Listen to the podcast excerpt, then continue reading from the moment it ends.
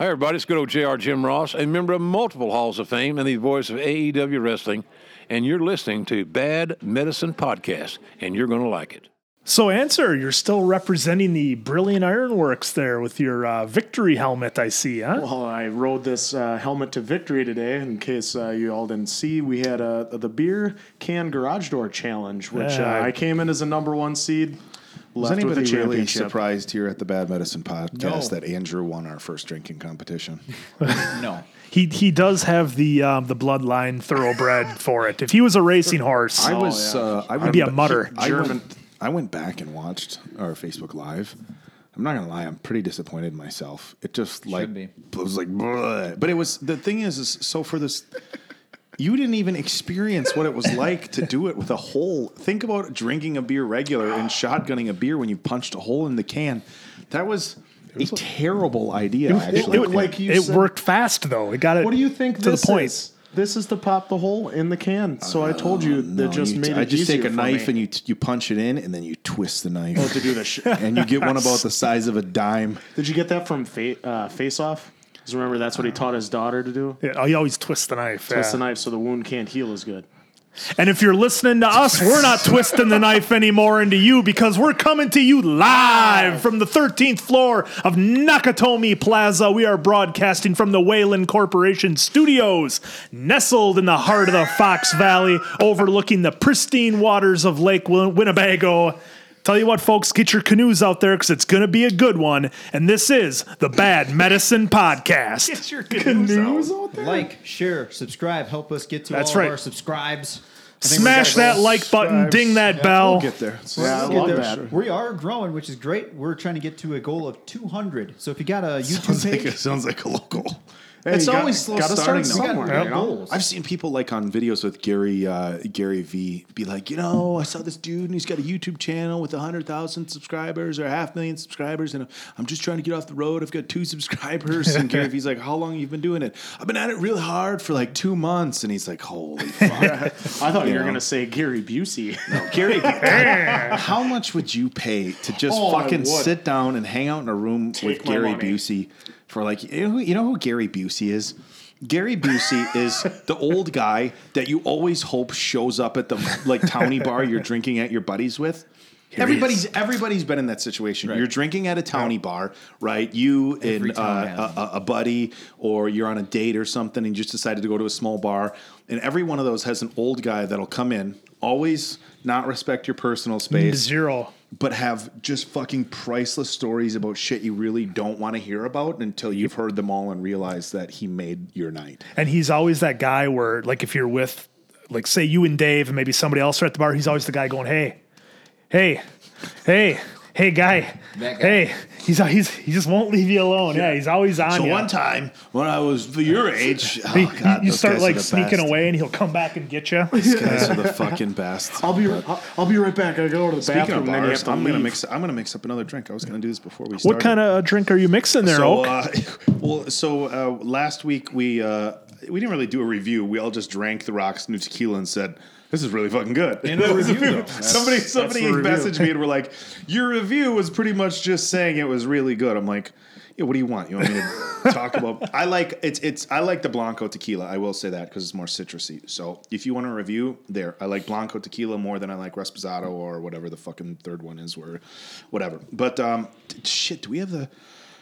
We, you know what? I don't even fucking need shot glass. Ah, but just anyway, I eyeball went, it. I went and bought my own bottle because I shot felt glass. bad drinking all Eyeball it. Andrews. But uh, I'm just gonna mix it in my Cutler Nutrition Shaker cup here. Jay, do we have ounce measurements on here? yeah, it was on the other flat side, I think. 20 milliliters. We got milliliters, eight ounces. Damn What should I put? conversion.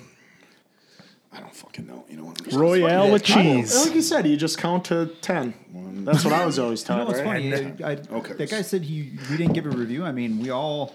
I said I hate tequila. That's the only te- No, tequila he I was just giving drink. a shit. He was like, "You were just like, yeah, this is really fucking good. It's good. I know. What were you expecting? Um, I'm gonna put the cap back in Oh, here. I have hints do of like this that- and hints of that. Oh god, that smells good. So I got some margarita. Funny story. So I got some margarita mix, um, and uh, I came over and Andrew's like, "Look what I got off the clearance rack at Walmart." And I was Walmart like, of all places. Andrew knows that I that I love Walmart, and he, we were talking last week about how much I like. Uh, margaritas, and so Andrew went and got this. Um, it is Taffer's Mixology Fine Cocktail Mixture. I almost feel like guilty mixing it with the tequila. That's just good.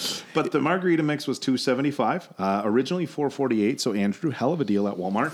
Job. Hey, Dave, can you do me a favor? Is that the Taffer from Bar Rescue? Guys, do me a favor. Say the name and what you think someone that should sound like. To me, that sounds southern. Taffers. Hey, Taffers. Well, that was more Boston. That was Boston. what kind of fucking have you ever been you to know, you know guys? real salt like Taff. Boston, Massachusetts. I, I come off as Boston with everything I do. Every- Everything. he's trying to do a British accent. I am making myself. Car. You want some tea and crumpets? These guys are the worst, I tell you. Just the glug worst. glug glug glug glug. Uh, we forgot the sugar There we go. or the salt. How much are we supposed don't to you put want in? it? I don't fucking know. He's eyeballing it. I eyeballing put, it. I put about four ounces of tequila in here. Not everyone's like you, Dave. Serving size is one. A shot is three one point fingers, and five. that's enough. So it's about three shots. It is. It is. It's hey, this is inspired. So not made by, but inspired by industry icon John Taffer of America's favorite uh, bar show, Bar Rescue. So you know he didn't come behind it. They just said it was inspired by. So inspired. I'm pretty Probably- sure we can get away with just about anything. I was gonna, sh- I was gonna shit a brick if it was said inspired by the rock. All right, Andrew. Let's uh, try it out here.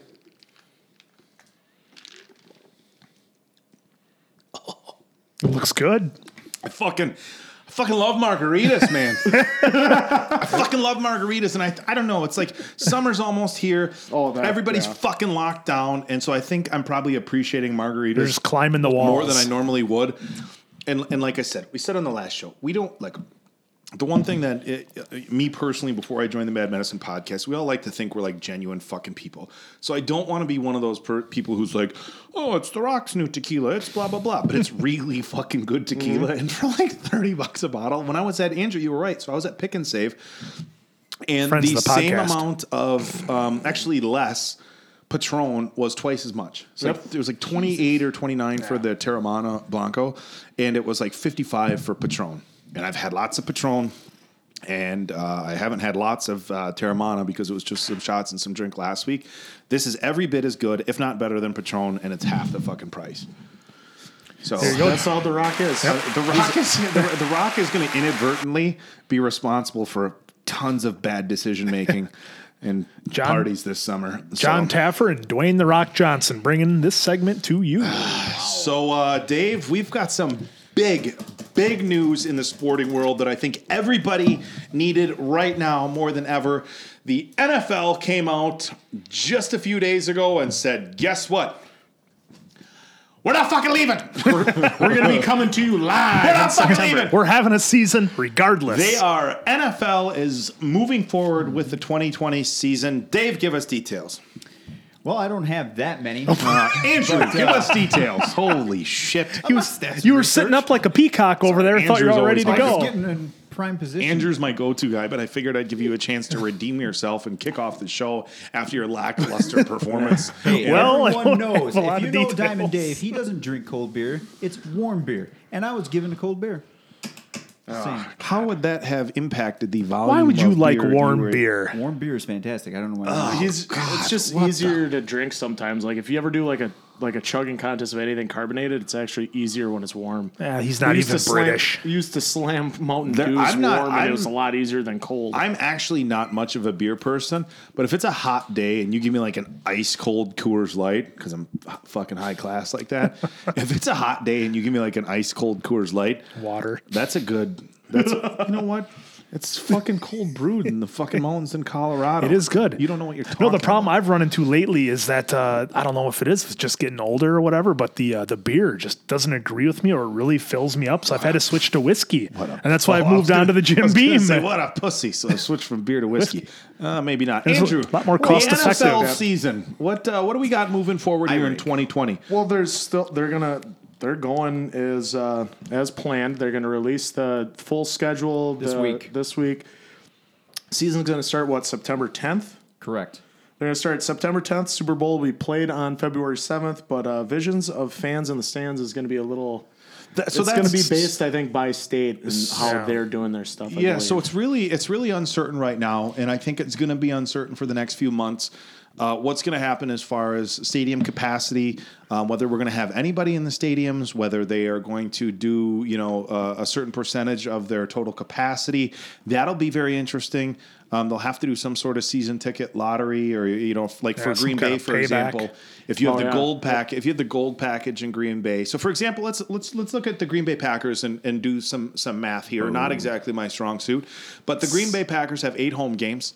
Uh, if you Mm-hmm. have the um, the green package, you get six home games. The gold package, uh, you get two home games That's for the Milwaukee for fans. the people who used to have season tickets for Milwaukee County Stadium. Mm-hmm. The Packers actually used to play where the Milwaukee Brewers used to play. The Brewers now play in Miller Park, and so the Packers play all their home games at Lambeau Field. But Lambeau seats about eighty thousand people, and there is eight home games. Um, so essentially, what you could do, even if you had quarter capacity um, for each game, and and that might even be a stretch. But you know, let's say you could have twenty thousand people for for each game. You know, basically, the, the the gold package would get to see.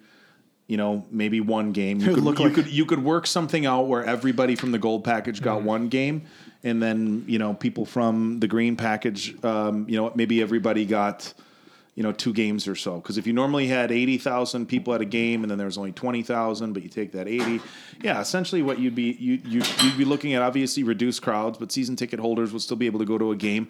Now, the issue with, the, the obvious issue with even allowing um, percentages at uh, stadiums and venues that large are communal spaces such as bathrooms, Right. um, vending areas, things like that Just even the tailgating. That's kind of what I was even gonna bring up. tailgating. So it'll Tailgating will be be interesting. It'll be interesting to see what happens. Um, another interesting discussion um, was social distancing at these games. Uh, what if a family of four comes? You're going to make them all six Yeah. s- sit six feet apart, or are you going to organize uh, ticket sales? You know, for example, again at Lambeau, let's say you have four people here, then a four-person gap, and you don't have anybody behind you for two or three rows. So, for example, they could do where you have people in rows one, rows four, row seven, row 10, and have everybody three rows apart, and then just have people split by seats. So it'll be interesting. I'm confident that the NFL and the teams are going to work on it. Andrew, I think you're 100% It's- correct. I think that they are going to. Um, I think they're going to take it on a state by state basis. Obviously, you know, games that are being held in, in certain states that have had lower impact, um, you know, may not have the same restrictions as, you know, the, the Giants or the Jets. Check um, out that new stadium in Montana. Let's see how it is. a lot of away that, games. That was one of the things that they that it was getting floated around on all the sports radios. Like, why don't they go to like North Dakota or Montana where there's very few people slash cases? Try to put more- try to put more because people. because MLB was almost thinking about doing that where they play the Cactus League for spring training. Just have them all there because all the stadiums were within like. And like two, three hours of Yeah, each reasonable other. distance. So reasonable with that, but I was say though that uh, the Packers Stadium would look like Jacksonville Jaguars Stadium. Basically. So it's not going to Uh, affect Jacksonville at all. Plus, that the governor there, I think he just wants it open too because they're going to do that for WWE and AEW already. with Yeah, which which we'll, 25%. we'll, Yeah, we'll we'll get touch into on the, that, the yeah. WWE stuff later. Um, Dave, do you think, um, it, knowing the the type of sports fans we have and the passion that people have for football, do you think if they're allowing twenty five or fifteen or fifty percent capacity at these stadiums, do you think they're going to sell out to that capacity, or do you think people are going to be a little bit more concerned and stay home? I it's football fans. Everyone's I'm not well. Everyone's pretty much getting tired of kind of being kind of tidied up at home. I everyone the second that gets the green light, they're going to be going. So I think even with 25 percent or low or lower, mm-hmm. I do think people are going to be there. Now it's just a matter of how they're going to because the NFL is smart. They know people are going to be in their parking lots, congregated, Oh, big yeah. time. So like Bills Mafia, their thing.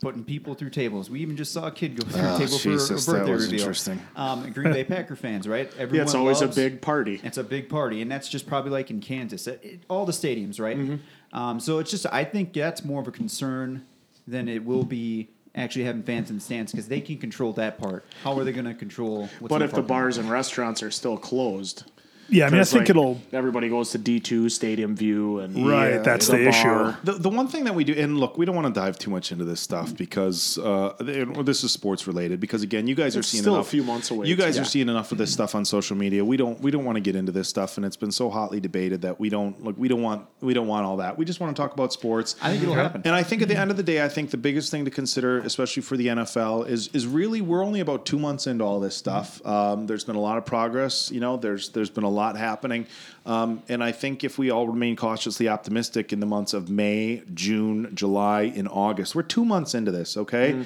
And we have another four months, four and a half months before the NFL season starts. Um, and, and certainly, we're not saying here like, uh, fuck people's lives. We want football to start. Um, but I, I think in, I think things will be. I- I'm being cautiously optimistic that I think things will be better in four months, and I have full confidence in the NFL. That's one thing that you can say. Whether you like Very, Roger Goodell, whether you like some of the refereeing, whether you like the rule changes, when it comes to whether they're going to play out the season, look, the NFL wants to make their money. They want to give the fans what they want, and if people are willing to go to these games, I mean, even if it comes down to signing a waiver, like ah, Yeah, people are gonna go. You're, People you're coming at your own risk. People are going to be like, screw it. So I'm I was really excited to see um, that the NFL said they were going forward. Now, the big thing with the NFL moving forward, obviously, as we all know, is massive, massive TV deals. Okay. Um, so the NFL uh, has contracts, and there's so much money to be made through advertising and things like that. So the NFL itself wants the games to go on. I think some players have said, you know, it was interesting in the NBA um, that a lot of players in the NBA said, well, we don't want to play without crowds. I don't want to play in an empty arena. And that was a theme that we saw from a handful of top players in the NBA. And it seems to be a, a different attitude for the football players. I think some of the players um, that are the more prominent players who have spoken on it, and a lot of guys aren't, um, but I think some of the more prominent players said, yeah, we're going to play games, whether there's whether there's a crowd there or not, we're going to show up and, and we're going to play football.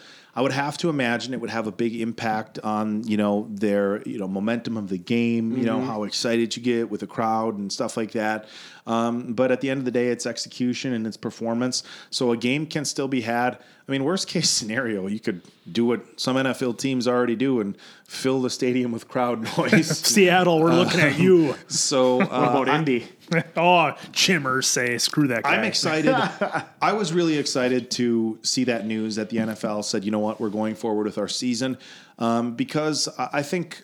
I think if this stretches out f- that long, people are really going to need something to take their minds off oh, of yeah. it. Yeah. And having a football season, and I've also heard you know buzz about potentially having even more more games on. You know, maybe even you know having uh, you know more Thursday night games. Yeah, there's a potential of doing Friday and Saturday night games. Uh, you know, they're not going to want to. They're not going to want to conflict with the college football Yeah, I market. would, Yeah. I would think if uh, there was no high school or college, they would probably do that. But I think they don't. Yeah, they don't like to take away from that. Right. They don't want to take away from college football, but college football has a different aspect in that it's tied into uh, you know higher learning. So you have a whole different aspect. But I think you know there's been a lot of rumors where if college football doesn't happen, look, we might have NFL on Friday night, Yeah, two Saturday. three games on Saturday, a few games Yeah. on Sunday, and I think at that point, if we're still in a bad situation by the time September rolls around, they air every game. People are just going to watch every game. I mean, you're going to have people Yeah, actually nothing to purposely tuning in to watch Bear games. So, Never gonna happen. Let me ask you guys something uh, before we get too d- uh, deep in that one. I wanted to ask you guys: Would you watch NFL football? And asking the view, or friends of the podcast, would you guys watch NFL without any fans? Yeah, I would. I mean, it's at the end of the day, it's still football. It's still new. Look at uh, like replays of Super Bowls and games have been getting high ratings. You know, on ESPN, Fox Sports One, and and the list goes on where they're replaying Bucks, Badgers, Brewer games. But yeah, Yeah. I would still watch, of course. Yeah, I mean, I'm going to still watch. And I think this is going to, it's kind of funny the NFL's going forward because this is where you're going to truly find out just how much uh, sway the NFL has and what's going on. I mean, what does Roger Goodell make? Like 30 million a year? 40? $40 million a year? Forty-four. He gave it away, didn't he? He gave it away Yeah. this year, yeah. But my point is that have a lot this, of money this be like, "Yeah." industry is just a huge like boulder rolling downhill, Mm-hmm. and nothing's going to stop the NFL short of the entire earth truly Well, coming to an WW end. WWE is a look. WWE is a billion dollar company. Is it the NFL? No. And people get like, oh, you can't compare the two. WWE is a billion dollar company. It's huge. and even in the face of no crowds. And I think, and we'll get into this again a little bit later, but WWE I think is even harder without crowds, obviously Absolutely. than sports. But Dave, I would. I would absolutely still watch a football game if there wasn't a crowd. Look, there's no way around the fact that when a big play happens and they show shots of everybody cheering and the fans Oh, going yeah. nuts and it's a sack and the crowd's going nuts and the players are playing to that. That's that's obviously uh, that's obviously huge. Um, but uh, again, I I love sports and uh, you know, I would uh, hundred percent. I'm going to watch a football game, even if there's no audience there. I'll I'll go to football games.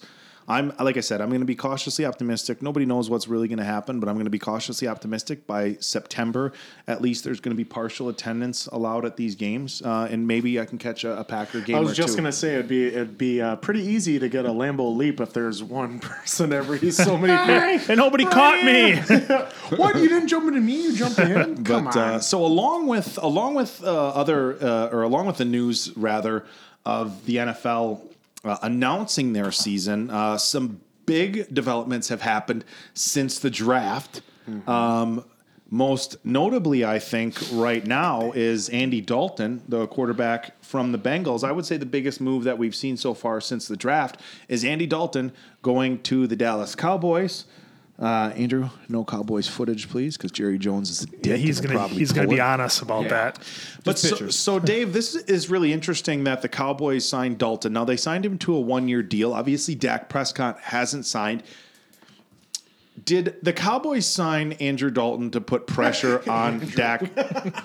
Andy, Andrew, no, that just I've never heard Andy of Dalton, That's Andrew funny. Dalton, Andy That's Dalton. awesome though. No, Did they going. put? Did they put? Uh, did they give Dalton his contract to put pressure on Dak Prescott and say, "Look, we've got somebody else if we need him"? One hundred percent. I don't care what they say, because Dak is what requesting forty million a year. Yeah. Insane. Yeah, He's not. you ain't that good, He hasn't dude. even Sorry. won a playoff game. Yeah, he hasn't even won a playoff game. At least, well, I kn- people are gonna go, "Oh, what has Andy Dalton done?" Well, Oh, and eight in the playoffs. yeah, at least he ha- uh, has some time. For I the bet you- Bungles, though. for the Bungles. Yeah. Fucking Bungles. I'd like to see Andy Dalton under Mike McCarthy. Actually, No, I think uh, McCarthy's got a track record. As much as he's low football IQ, he does have a track record of doing well with with quarterbacks. You know, who kind of fit his style of play. And I think Andy Dalton is the type of quarterback Mike McCarthy would like, more of a traditional Yeah, type he's more of stand back, throw it type quarterback, pocket passer. And uh, you know, I think the NFL and these teams want to get to a point where no player is bigger than the team, and we've seen Dallas do it with the guys they've let go. You know, they, they've done that, and I think in the Packers to a certain extent, I feel are maybe doing that with Rodgers, being like, look. The days of you guys running this team and telling us what we're going to do are coming to an end because the talent level that's out there is so high. These athletes are so elite that they're all so close it could just be a matter of a guy being in the right system if he uh, sinks or swims. So I think they definitely see something in Dalton. They see a way to uh, save some money and, you know, put the pressure on him. I'm going to disagree with you there, Quinn, vehemently on uh, the the level of athleticism being that close when it comes to quarterbacks. Well, with So quarterbacks, I, I- I think you've got a, a bunch of like five or six that are all real close, and then a bunch of also Because if you look at and, and Andrew would be the guy to talk to about statistically, but if you look at statistically quarterbacks that were really good somewhere and went somewhere else and did really bad, I, I don't think you would necessarily see that trend or vice versa. I don't know that you've seen quarterbacks that were just a shit stinky quarterback with a team for a number of years go to another team and then just thrive. wait, there is a guy named Alex Smith. He went. For, he started all right in uh, when Jim Harbaugh came to the 49ers. He started getting on a roll. He got hurt. Colin Kaepernick came in. He gets traded to Kansas City to Andy Reid. lights it up. Boom, lights Doing it great. up. Right, but he years. But then they had but Mahomes, he and wasn't. then they traded him. He, he wasn't terrible at San No, Francisco. I was gonna say. Well, the I was first gonna six say, years were not I was gonna say the Yeah. one that did that trend was Steve Young because he started out with Tampa Bay and was just god awful, but he was the only thing they had at Tampa Bay. And the guy- and then, then he goes to San Francisco, which uh, hard not to flourish when he can throw to Jerry Rice, John Taylor, Brent Jones. Uh, you know, He got Roger Craig in the Roger Craig, backfield. Tom, Yep. Tom Rathman. I mean, hell, there was times they were putting Guy McIntyre in at fullback, which is what gave the idea to Ditka to use William Perry. You're welcome. Mm-hmm. McIntyre. Wow, you're going way back. He was a left guard. Yeah. Yeah, came to the pack. Yeah, he played. I think just ninety four though. Yeah, Is he yeah. the guy who had like the additional helmet on outside of his helmet? Oh, there's a couple. well, Steve Young had that for a, had that towards the end of his career. Yeah, because he had the concussion badge. What a think he shitty way to be like, ah, you'll be fine. We're gonna put some more foam around your put more helmet. foam around your Get out shell- there. An extra shell should help. But uh, so Dalton to the Cowboys. Um, obviously, there's a lot of Frogs. buzz about Dak Prescott. Yeah, he's I know from- some people from are saying some people are uh, rumors that he he's holding out, hoping that Las Vegas gives him an offer because Vegas Vegas is Vegas.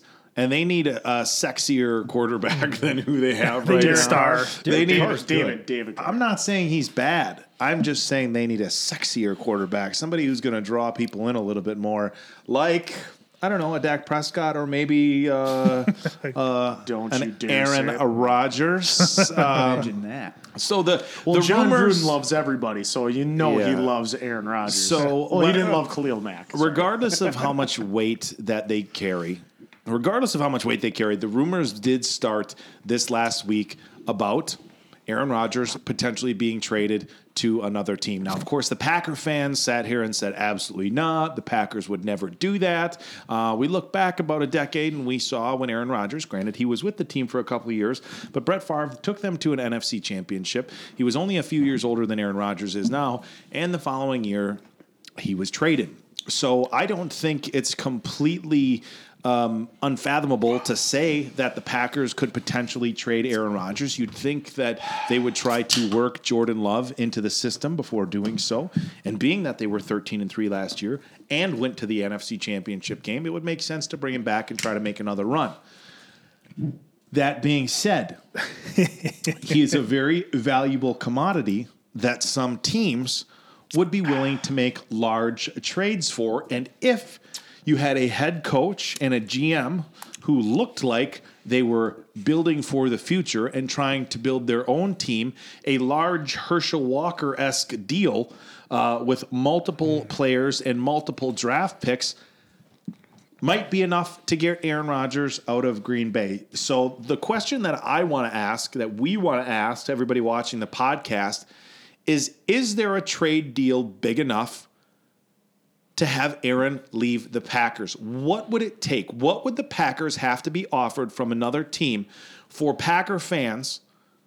Or just for anybody who watches the NFL to be able to mm-hmm. justify the Packers trading Aaron Rodgers. Let's say the Patriots came in and said, We're going to give you three players and four future draft picks. Would that be enough? Let's say the Raiders came in and said, We're going to give you our first three round draft picks next year, and we're going to trade you a couple players all for one guy. Andrew, I don't know if you can pull it up. Um, what, what what they did for Herschel Walker? It was it was Oh, it was seven- ridiculous it was seven draft picks and two players. seven draft Yeah. picks and two players. So So we'll the, see that now. the No, question it was that, called the Great Highway Train Robbery. Highway Train. Well, because it was. Yeah. The question Jimmy that- Johnson was a genius. Yeah. So the question that we're asking everybody watching is what do you think the Packers would have to get? Or, or, or what do you think would justify them trading Aaron Rodgers? What would they have to get in return? Yeah, I mean, I got to tell you, I I don't see a scenario where uh, where Rodgers even gets traded at all because as good as Jordan Love looked his second to last year at uh, at Utah, I mean, how many times have we seen first round quarterbacks get drafted and a year later they're out of the league? They just can't cut it. We this guy's such an unknown commodity at this point. There's no way you can pull the pin on Rodgers. You're basically blowing up your entire team if you do that. And, and for what? For a bunch of draft picks? We've seen how well that's gone in Green Bay. I mean, I'm a Packer fan. Let's not have rose colored glasses. They haven't exactly hit the, the NFL draft lottery uh, lately. So I I think you you ride out Rodgers as long as you can until he leaves. You see you wait and see what you have with Jordan Love and maybe a year or two, and then make your decision. But all this talk of getting rid of Rodgers now, to me, it's just filler and hype Oh, for the but NFL. Anth- That's something but- to talk but about. Take into consideration my question for a second. If somebody like Belichick came in, if somebody like the Raiders came in and offered, let's say, five draft picks and two players, if somebody made a crazy offer like that, at what point do the Packers have to say, fuck it, we'll take it? Yeah, I mean, It, it has to be like the Khalil Mack trade, but amped up a yeah, little you, bit more. you'd have to give me like two guys the level of Khalil Mack two first round picks and, and then a bunch of filler uh, picks as well. I mean, as So good as say the Khalil Mack is, Aaron Rodgers touches the ball every every play. single play, yeah.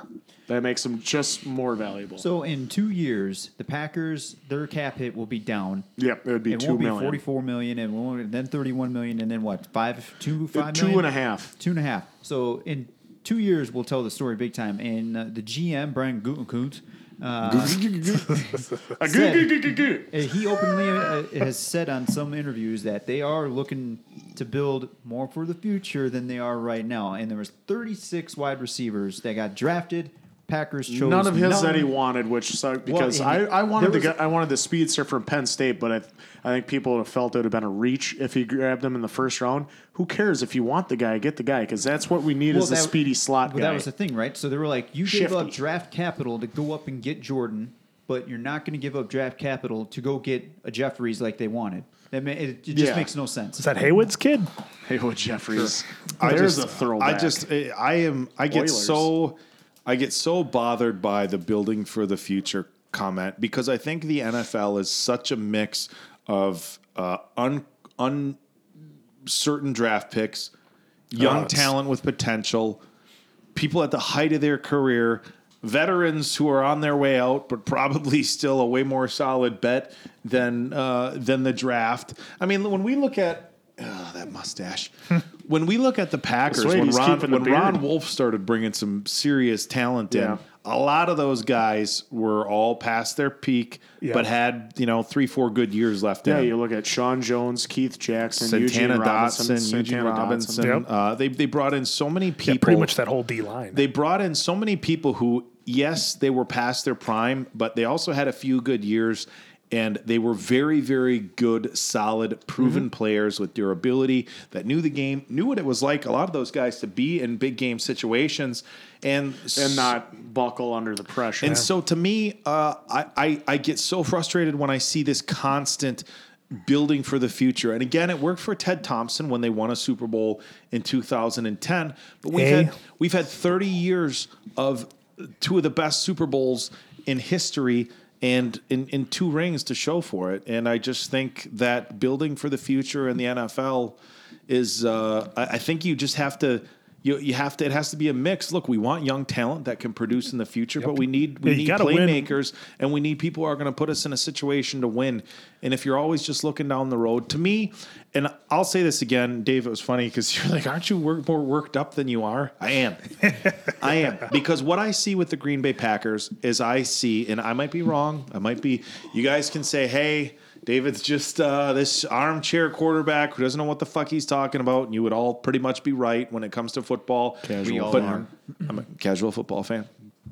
My perception of what is going on in Green Bay, again, I'm just going to reiterate the exact same thing I said last week. You have a young coach and a young GM, not just new, okay? Let's make it known. These are not just new GMs to the Packers. These are both new and very young head coaches and very young GMs that are trying to get together and build their team. yeah, and we don't know what their personalities are like, how they're all meshing with each It other. was look, it was no you know. secret.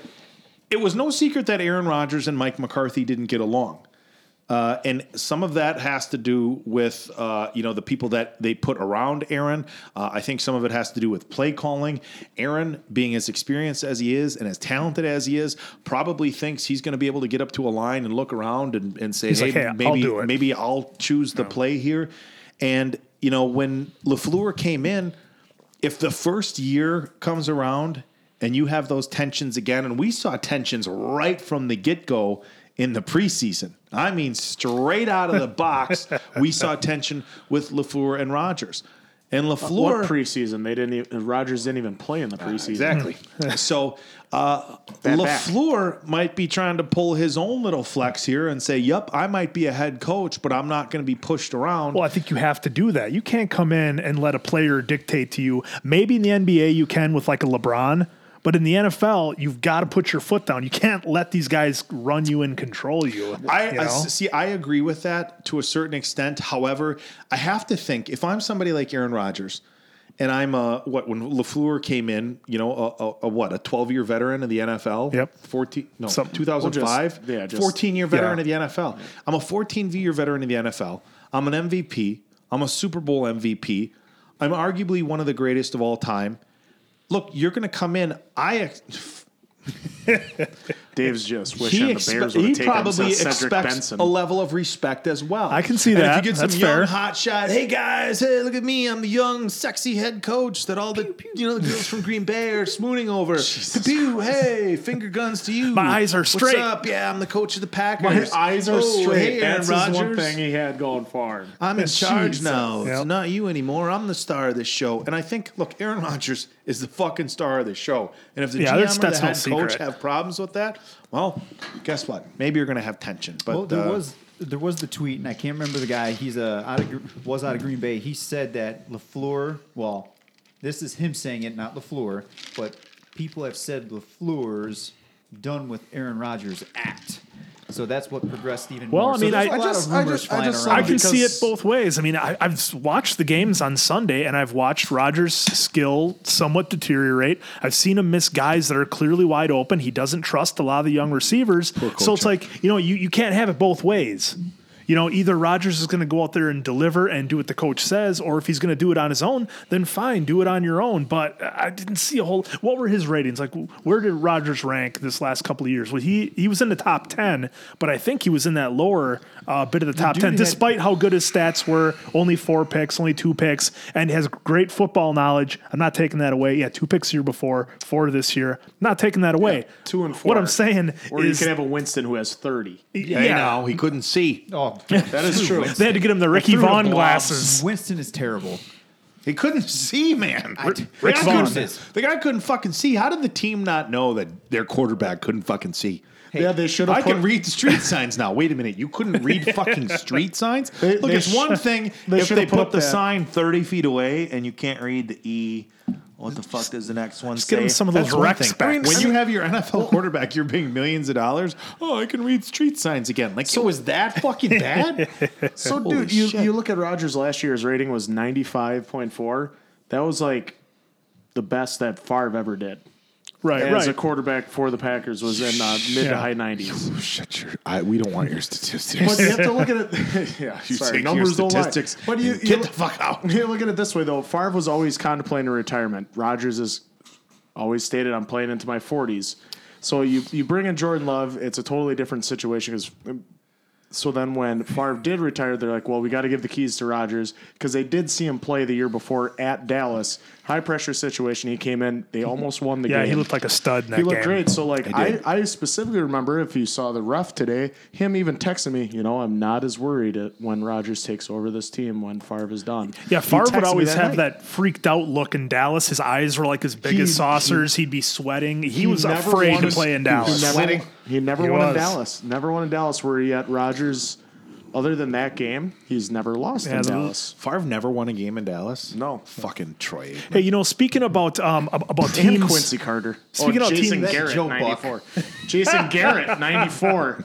But my was man their Sterling chance. Sharpe had four touchdowns. Yeah. No, sp- uh, speaking of teams who kind of sell out and go for the now, a team that I think of who did that and who also accepted the consequences of that was the Seattle Seahawks.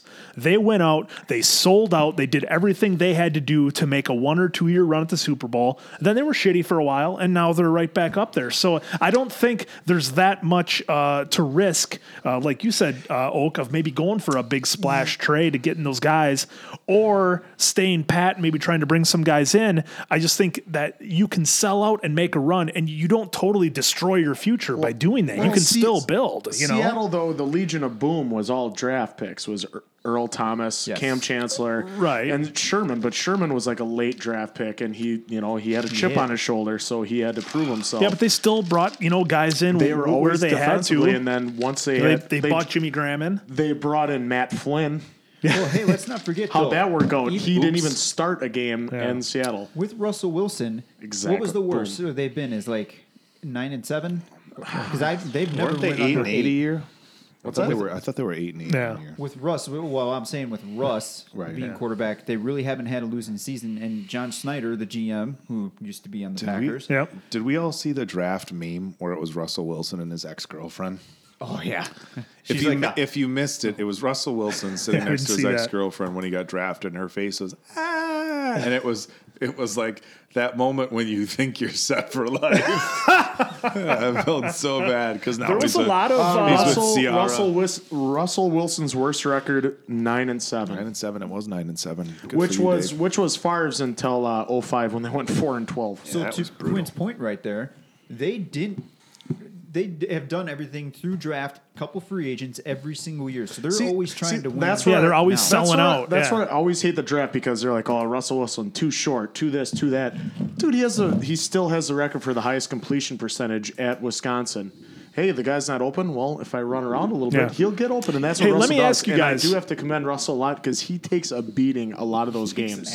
Yeah, He let me ask you guys if if the game is on the line and you need a touchdown to score and you've got less than a minute and you're on your 20, I got to say I would take Russell Wilson over an Aaron Rodgers Ooh, right this now Is a, this is a, this is a for good, scrambling ability and compl- his completion uh, ability that Russell Wilson has. He always seems to find the guys that are open. So you're saying a game's on the line? You're at the twenty yard line. Yeah, I've, I've got to go 80 yards to score in a minute. All right. Who do you want? All right. Bad That's, medicine. that's a good question, but I I know what. We're gonna go around the table here. Bad medicine podcast fans. Quinn just proposed this. Did I say fans? Fuck it. We'll start over. Do it Friends, live. friends of the podcast. Friends of the podcast. Don't worry, Quinn we'll just cut this brought out. up a great question. One quarterback in the NFL today. You're on the 20 yard line. You've got 80 yards to go. Quinn, how much time we got? Two, three minutes on Uh, the clock. I'm going to say a minute. One minute to go. 80 many yards. A- Any quarterback in the NFL Three today. timeouts? Who are you going with? Dave, we'll start with you. Any quarterback. Mitch God, Trubisky. it's not Mitch. It is not Mitch. God, I would, I would. Uh, Russell Wilson is a pretty good pick, man. I would, I would actually probably go Drew Brees. Drew Brees, Andrew. Uh, Drew Brees, yeah, I would have to see what stadium I was in because if it was outside, it wouldn't go as well as in the dome. but uh, I'm going to be a homer. I would go with Rodgers. Rodgers? I would go with Solid Rodgers because he's going to make the smart decision to where to throw it until it gets real low. Then that's Yeah. where he'll do. Hey, I'll be Favre and just yeah. so, uh, but yeah, it's Rodgers, but really close is um, uh, I would go Mahomes. Mahomes? With the- with Yeah. the- Well, with, plus- with his That weapons. just popped Yeah. in my his head. weapons is Yeah. what helps him. And, and well, that's plus a- Rodgers can throw the ball about 400 yards, so that does help. But yeah, like I said, I brought it up. I think games on the line. I'm going to go with uh, Wisconsin Badger native Russell Wilson, purely from a guy who I know he's elusive. He can scramble. He can get those first downs that really piss you off as a football fan. We're like, okay, we're holding them. It's third and whatever. Defensive line rushes. They get some coverage. Oh, he slips out easy first down. Damn it! Start Yeah, over. you play it perfectly, and he I'm still gonna crushes take. you. I'm gonna take Mm. every reason you just gave right there, every uh, every scenario that you just laid out, and go with Patrick Mahomes. I think you take the combination of scrambling ability. Now, forget everybody else on his team. Throw him on whatever team. I think you take the combination of scrambling ability, arm strength, accuracy, flat out speed. If the guy has to run, and if I have any quarterback in the NFL today, and this is a bold thing to say because of how young he is. Generally speaking, when you talk Yeah. about these these Whoa. these uh, end of the game situations, um, you want to go with somebody with some experience. I think if it's the end of the fourth quarter and I got two minutes to go and I need to go 80 yards right now, and this this year in the NFL, I'm going with Patrick Mahomes. Who do you guys got? Well, because uh, the other one I was thinking was Jackson of Baltimore. Just, but he hasn't, he hasn't, he hasn't, he hasn't really been in that situation yet. So that's He's see, whereas tested. Mahomes kind of has. You know, all their guys have been tested and have had to do it. I mean, look at you know, like you said, the 400 yards for Rodgers. Yeah, you look at Detroit where he threw it 60. Arizona where off his back foot fading away threw it in the end zone. You know, so. You know, that's always a good backup Yeah, plan. If you don't get close enough, you can still do the launch because we've seen it where can wing it. Yeah, Yeah. 'cause- Rodgers can wing it. This is for like, sure. Because look at Lambeau this past year with Mitchell. They're they weren't too far away, and they tried doing the hail mary, and he only got it to the twenty. So you know that's not a good noodle thing. arm. Oh no, no, oh, I know what Pat's talking about. They got it to the two yard line and then done. No, that was the that was where they that was where they. Oh, did they get it? He got thought- it to the two yard line. I thought they got picked off though. No, Thrill- the game was thrilling. over. One was where they kept lateral. Well, either way, You guys Patty don't know Mahomes what is the good. fuck's going now that he's got that experience because of the Super Bowl, But yeah, so his like- confidence is going to be an all Hey time. Quinn, you But know who like else doesn't know what the fuck is going on? Uh-oh, Uh, you taking tell my- me. He's taking my classes, guys. The entire United States with the federal government's release of UFO footage from an American fighter jet pilot. You didn't even care. So this is probably the most interesting piece of news. Uh, not the news itself, but the general reaction of the American people uh, as a whole to a piece of news with such significance. I am mind blown that nobody cares, and I have a theory about this. So just this last week, um, Dave, the FBI sh- releases what uh, footage from a pilot, a fighter pilot, correct? Right. Uh, U.S. fighter pilot, where they see something on the screen. It's clearly not another plane. Andrew do we have bringing footage? it up for us. We have footage of this. Actually, let's let's take a look at footage. Is it this one that we want? This one right here? yes. Oh, I see. It's the Pentagon The there. Okay. Pentagon. The Pentagon. Oh, hey, let's, Stupid I love ads. I love Sonic. Not to oh. mention, friends of the podcast, Sonic. But you Yet know, they social could not distancing, flourish here in Wisconsin. drive-ins.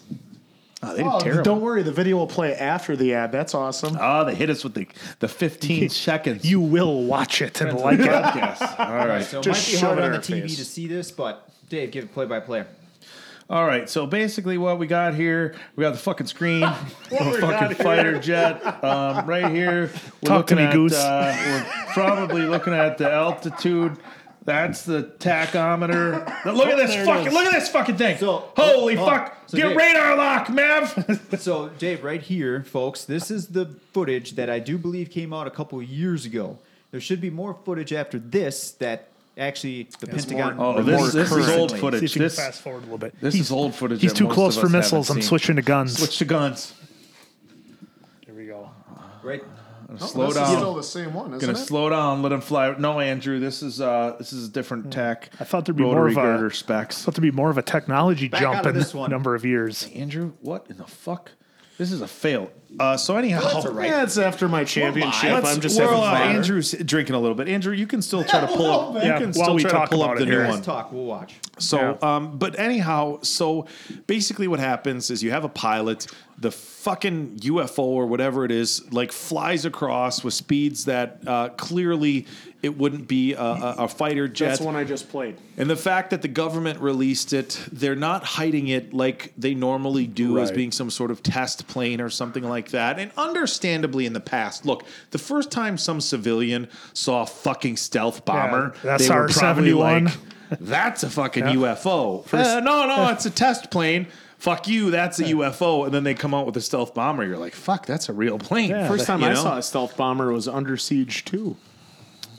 Into dark territory. Thank you for sharing that with us. Oh, you know, you never saw Firefox with Clint Eastwood, huh? Shame on you. in any regard, so I guess the thing that I'm most shocked about, and then again, and the same hand, not surprised about, is we're in the middle of all this bullshit. So obviously, there's a lot of news. People are arguing on social media every day about all kinds of dumb shit. Uh, Andrew, are we still looking for this footage? Oh, we got some. Yeah, this is. Is this the better There one? it is. So Okay. I'm at a weird angle here, but Yeah. 28 degrees. I'm assuming below. that's our guy there. So I do believe the footage that they're showing is it flying and they're, it's flying like fast. So obviously it's flying, but it's going fast. That white dot? Then? So the footage that I saw, it was a, it's a, a UFO of some sorts flying super duper fast across whatever land, and they had a had to try to get it in target, Okay, and then when this- they got it in target, they were just like super excited that they got it and were That trying to track to it. the. So this was Either the way, new folks. one right here. This is the new one. Is this it? Is Yeah. that our? Is that our guy? Yeah, that you know, it almost kind of looks like a Millennium Falcon there a little bit. It is. It's a freighter Kind of, ship. kind of got the shit. And then back to the old stuff, but Fuck Yeah, this it- it- video. it- no, no, no. This one is still the new, and then it goes at, at a minute in is when it'll switch. either way, folks. Let's get back to the story. How come none of you cared? So the thing, the big news is the fact that it wasn't fucking Yeah. big news. They released footage.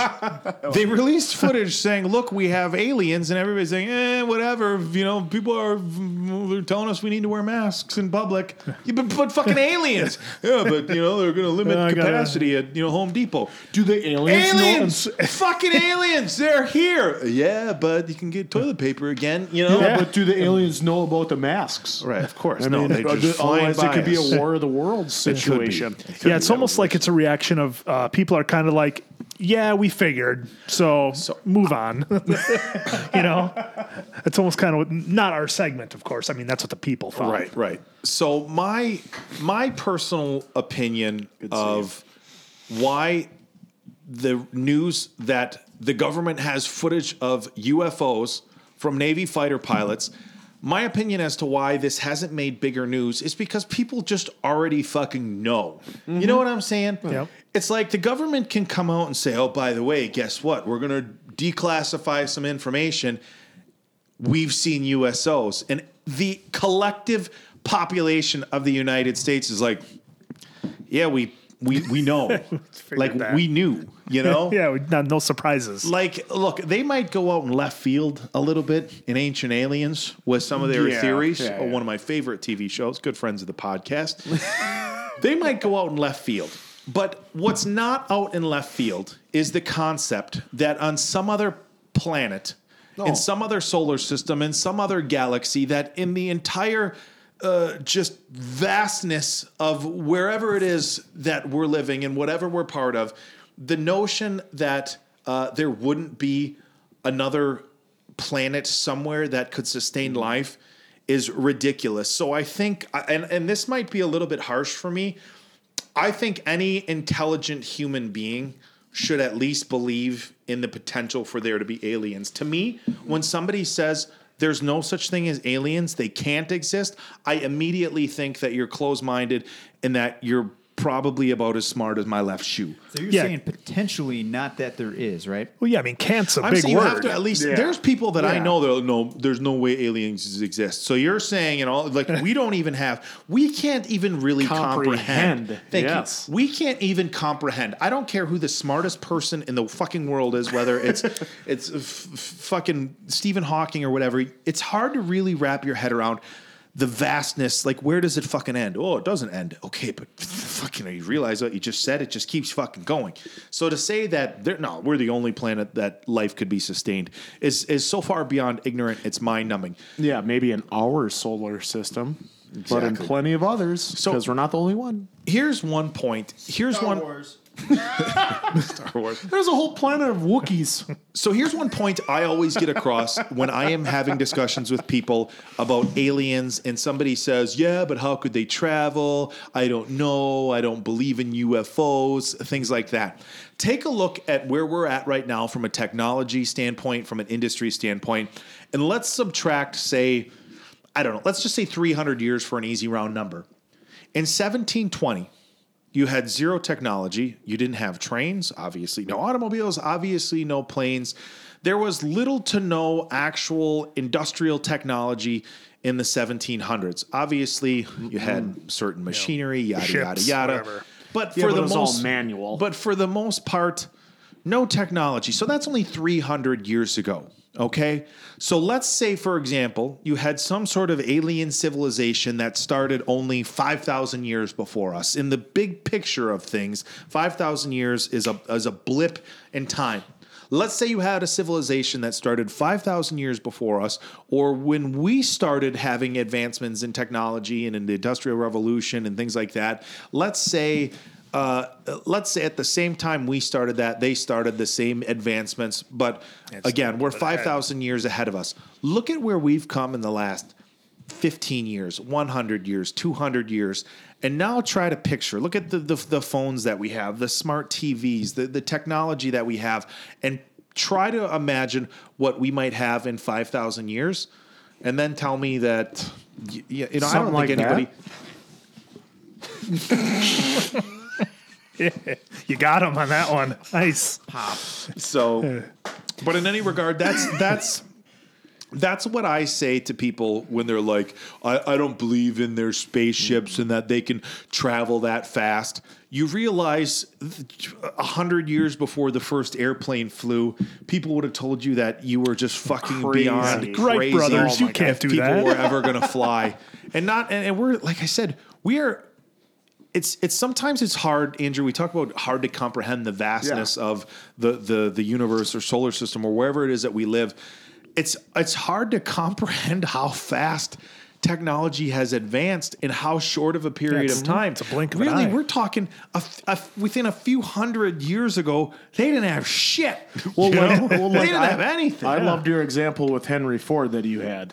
Yeah, so so we, we, I was talking earlier because another another interesting thing is uh, you know there's obviously big talks Yeah. everywhere as long as we've been talking about aliens of reverse engineering, and some people think that's stupid as well.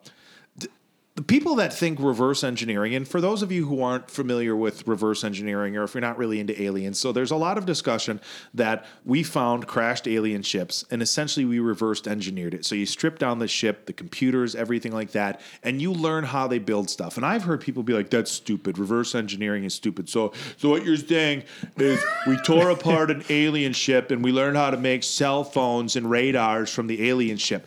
And what I'm saying. And I, the example that I gave to Andrew, which I love. and I'm not going to use modern cars because modern cars have a lot of uh, computer technology and different stuff. But let's say you were to take Henry Ford in the early 1900s when they started producing the first cars. And let's say somebody who had a time machine from 1970 took a 454 uh, cubic inch engine out of a 70 Chevelle Super Sport and brought it back to, I don't know what, 1910, 1912, and said, here's how we're making engines 60 years in the future, 55 years in the future. No computer chips, so Yeah, they wouldn't whatever. yeah. It's all just mechanical.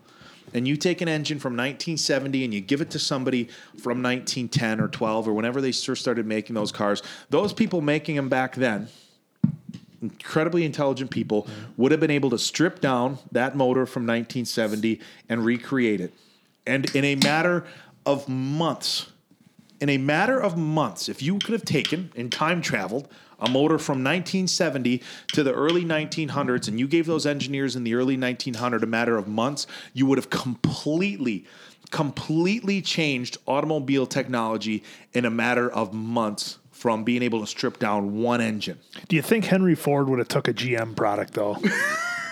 oh my God! Did I just I just I just used Henry Ford because uh, obviously Henry Ford, the the He's first known. person to He's have known. the assembly lines for making automobiles, and of course the '70 Chevelle because of the of the well, motor. if you watch Yep. if you watch Fine. Ford v Yeah. Ferrari, didn't Yeah. he fine. just it took he a, just go, we took a '67 Shelby he took that- GT500. You know, he or the took whole- some old 427 Cobra engine, whatever. Why you got to be a fucking dick?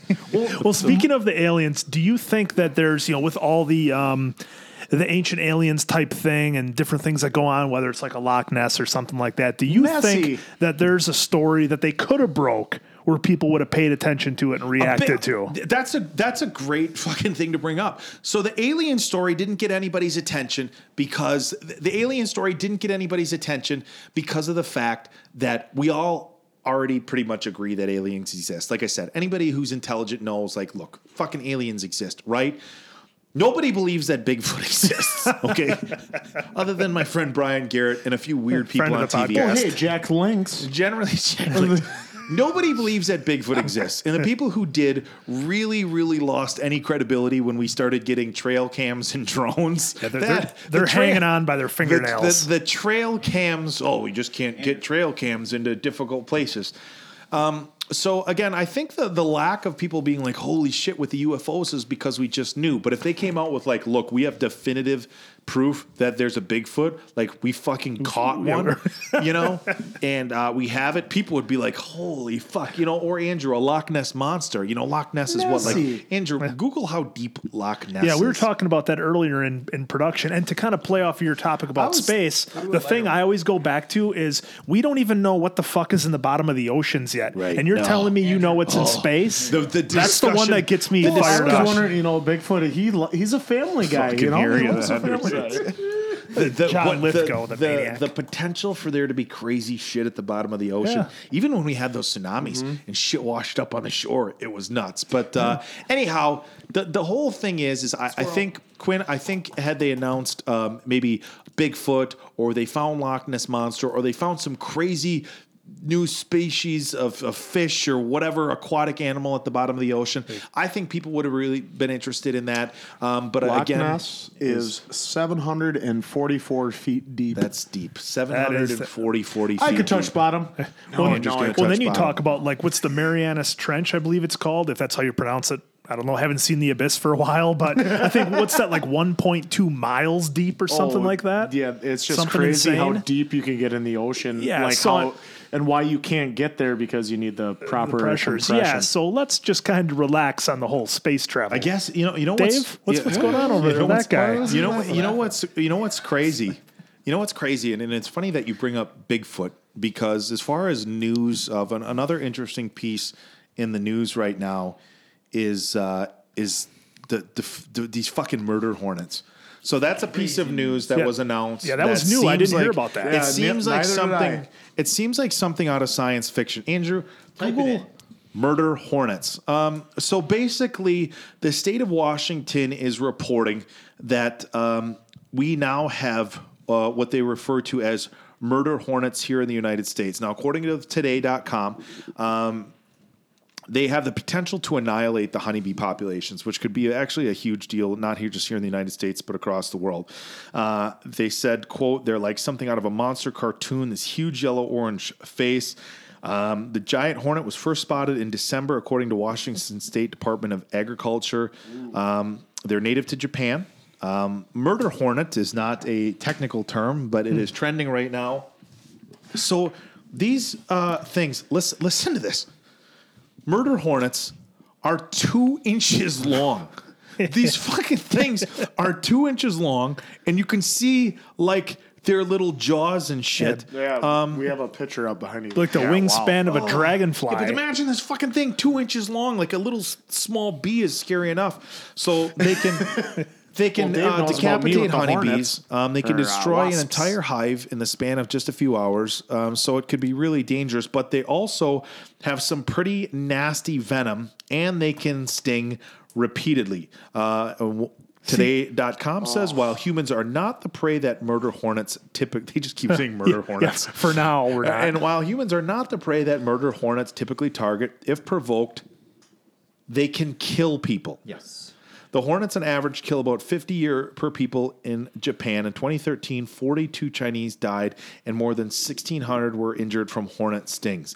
Um, like in my girl. they quote, it was like having red hot thumbtacks being driven into my flesh. A bookkeeper and entomologist who uh, exterminated a hive and got stung. Uh, the one thing that I will, the one thing though? that I will say that I don't like about this article from today.com and that I don't like about a lot of news. I think it's fun that we're calling them murder hornets and I think it's an interesting new piece of news and I hope to fuck they don't come to Wisconsin. But I will say, statistically speaking, and this this goes for this particular article, but this goes for any article, anything you're reading from any news outlet. Be careful with statistics because they are so easily manipulated and they can throw statistics at you that are going to have you say like, "Oh my god, that's fucking crazy." Like this one. "Oh my god, the murder hornets killed 50 people last year." Okay, but there's a lot of people that die each year from allergic reactions to bee stings. right, exactly. Um, so you could say bees, the same honeybees that they're talking about, might kill more people than the murder hornets. So just just when you're reading these sensationalized headlines, and this, uh, like I said, we're not going to get too much into what's going on today, but even for these murder hornets, for as much fun as it is to talk about. Um, don't get overly worked up.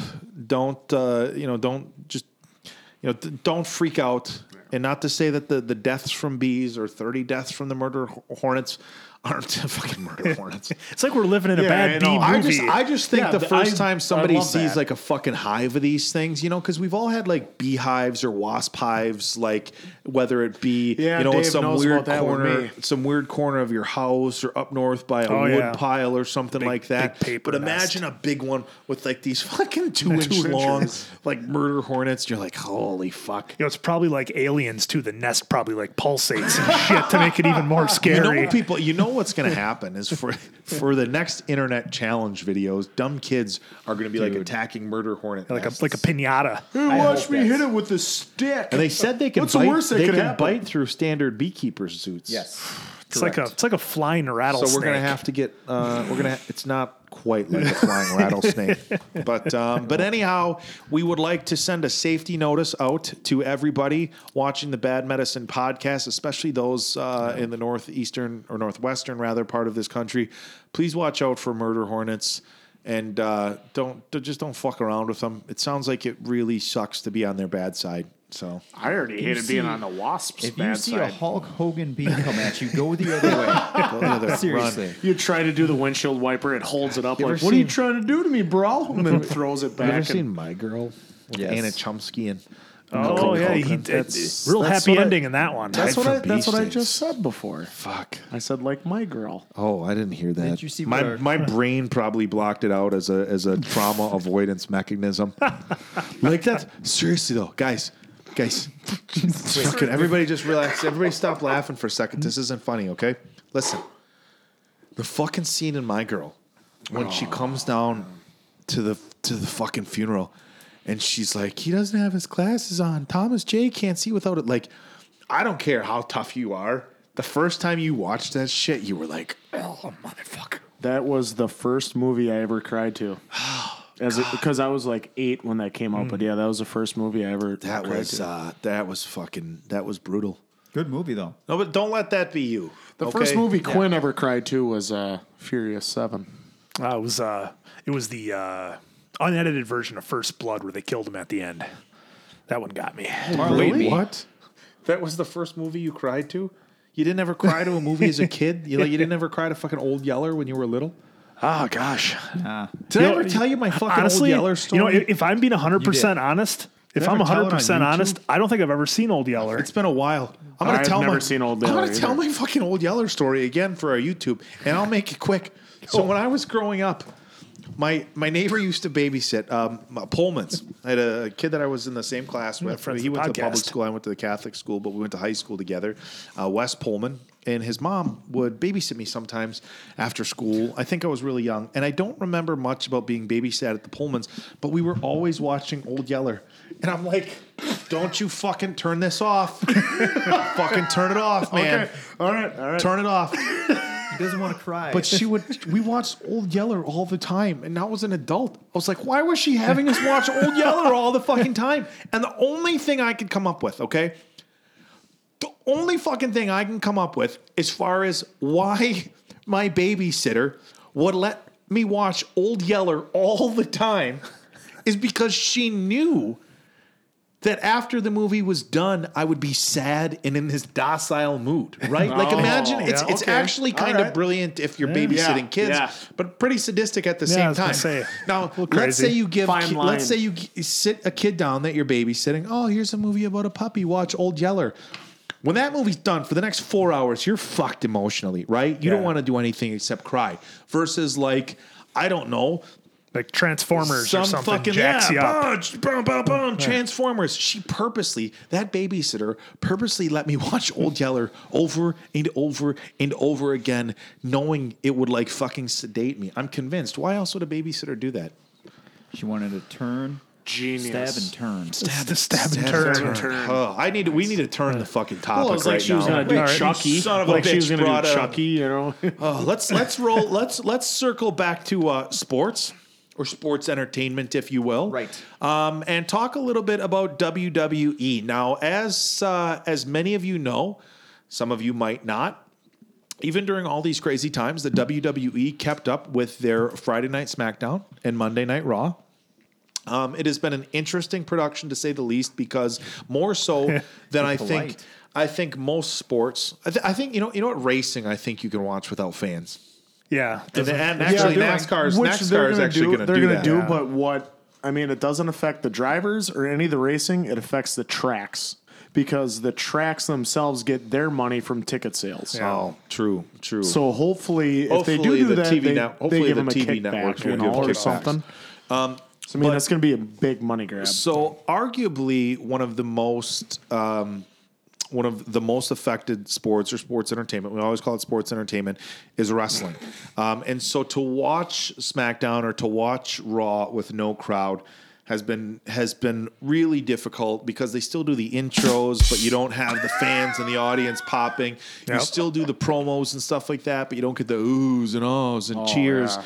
And it's just wrestling is so much playing to the crowd, um, getting energy from the crowd. So it's been difficult, but WWE has kept going through it, and I commend them for pushing through it and doing the best they can. WrestleMania, as we talked about a few weeks ago, they did the best they can, and given the circumstances, they did a great job. But we just found out um, a few weeks ago that after some controversy, the state of Florida deemed the WWE as oh, essential, Essential. and said they could continue going on with what they were already doing. So it made big news. Oh, the WWE is essential, and they're like, they've been doing this since since this all started. So yeah, and there's a lot of mm-hmm. questionable businesses that are essential. so everybody everybody just kind of needed to relax about that. But we just did get word that the WWE is going to be allowed to have 25% capacity crowds at their facility in Florida. the Performance Center, At yep. the Performance Center. as So well as AEW at their As- at as their, well as wherever they have AEW that little as their shop. performance center. We'll just say So this isn't the WWE being back on Jaguar tour Stadium. and stadiums and arenas being able to sell 25% of their ticket capacity. This is the state of Florida allowing the WWE at their training facility where they have obviously a ring and, and seating Yep. set Yep. up They- they- 25%. Now, what I'm wondering is and and the thing that's interesting about this is that the the rules and everything is changing so fast right now. It is. And it's state by state and love it or hate it, agree or disagree. That's where we're at. Is the states are allowed to make their own decisions. Right now, Florida said 25% capacity. What I'm wondering is whether the WWE will have individuals spaced out. Right. Um, uh, you know, it would what would probably look good is if they put everybody in the 25% right next to the hard cam and had one angle the whole time with what looked like a packed crowd. be like Wait, old they already do studio that now. Be like old studio Right. Well, wrestling. they, well, that's exactly what they do at at, at big Yep. stadium shows. Is they'll NWA. sell a certain side of the stadium. So when they have the hard cam going, and then if you have an empty other side, look, anybody who's been to a live show at the Resch Center, you've been there where it's like, hey, this whole side is packed, and then the upper corners and everything else. That's how Diamond out. Dave and I got some good tickets for uh, uh, one of the big shows before WrestleMania when Hogan came back. It was uh, like, hey, we have plenty of tickets for camera side, so the camera was like next to us, so it was kind of fun. Yeah, there you go. But um, but it'll be interesting. And what um, what's also being discussed is whether maybe they'll let groups of people, like let's say you had a family of four, like a group of four come in, let your group of four sit together, similar to what we discussed about football. Let your group of four sit together, have your six feet before the next group.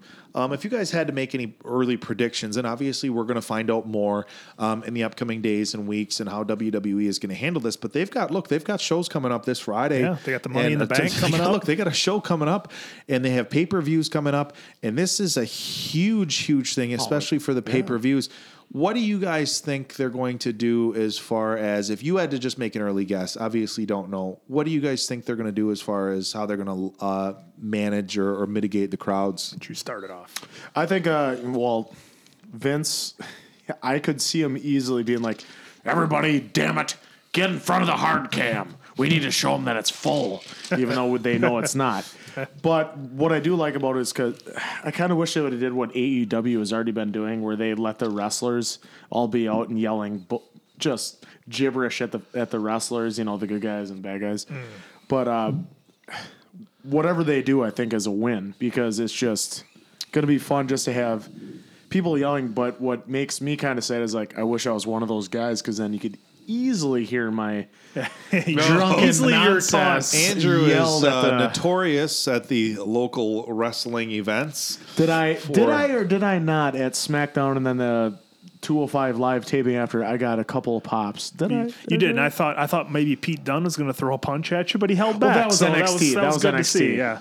It's because I tried doing that. getting Come here. Yeah, but no, I, and I think if I had to do uh, a prediction here about how the WWE will handle it, I think they'll they'll let people come in, they'll space them apart. I think families they won't break them up. You're not going to send your you know your eight year old four seats away from you when you're in the same family. It doesn't make sense. It's silly, right? So I think if you come in in your groups, they'll they'll keep you together and maybe they'll space them like we talked about, four seats ish apart, whatever it needs to be, and then they'll run the capacities. And you know the WWE, if anything, they are incredibly creative with camera angles and mm-hmm. lighting and the way they do things. So, you know, I think they'll pull it off and then they'll make it turn out decent. And, you know, who knows? In a month, we could be at 50% capacity or, you know, whatever. Yeah, so, because this is phase one. Yeah, Yeah. I would. I I would Florida. think. I would think Quinn that you're spot on, and I think it would make the most sense. Obviously, there's going to be the issue with social distancing, and anybody watching it, and look, it's it's played for millions of people live on Friday and and, and Mondays. Um, you're going to have your people who aren't, uh, you know, thinking that the states should be open, watching that, and be like, eh, it's not social distancing. It's like, well, if you have a family of four, they're living in the same house already.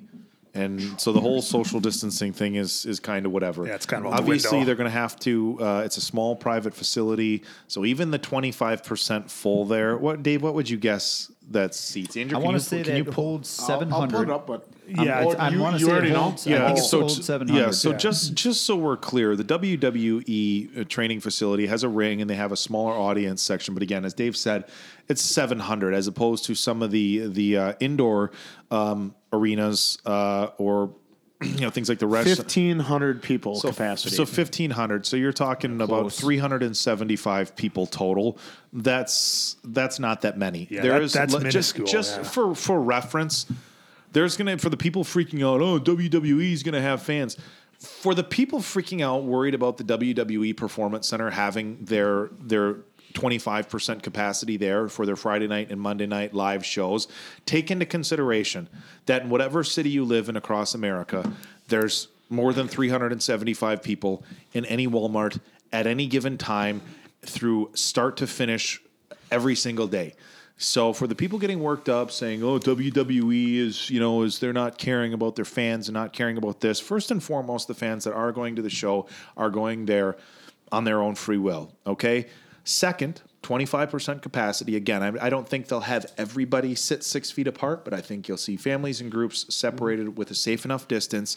And again, you're talking 375 people total. Yeah, and if you there was more people in Lowe's when I was there this morning. There was more Right. people in Home Depot yesterday. There was more people in Walmart every single day. So for people saying that, oh, freaking out, relax. Uh, I think fans of wrestling. I think fans of just sports and entertainment in general. I think you're probably getting some people landing on Fox on Friday night, being like, "Fuck, I'm bored. I'm going to check this Yeah. out." Oh, look, they have people. You know? and having some people This is could new. could really turn around um, the value of that production. It'll be interesting, like just as it was interesting to see how they were going to handle no fans. I think Yeah, it'll be as evolved. interesting to hand. Yeah. Uh, uh, it'll be just as interesting to see as how they handle twenty five percent. Dave, if you had to make some sort of prediction as to what they're going to do, and like I said, we're going to find out sooner than later. What would you think the WWE is going to do as far as uh, as far as mitigating those crowds and managing that twenty five percent they are allowed to have? Well, I think you guys said it best. Uh, I won't probably. I can't really add any more to that. They'll keep the families probably together, space out uh, whomever needs to be spaced out, and they're going to do it like that. I think the the PC is the perfect place for them to do this at uh, to for phase one, however you want to label it. Uh, it, it can't get any better than that. I think going to the arenas right now are definitely a good idea not to go to. PC's perfect.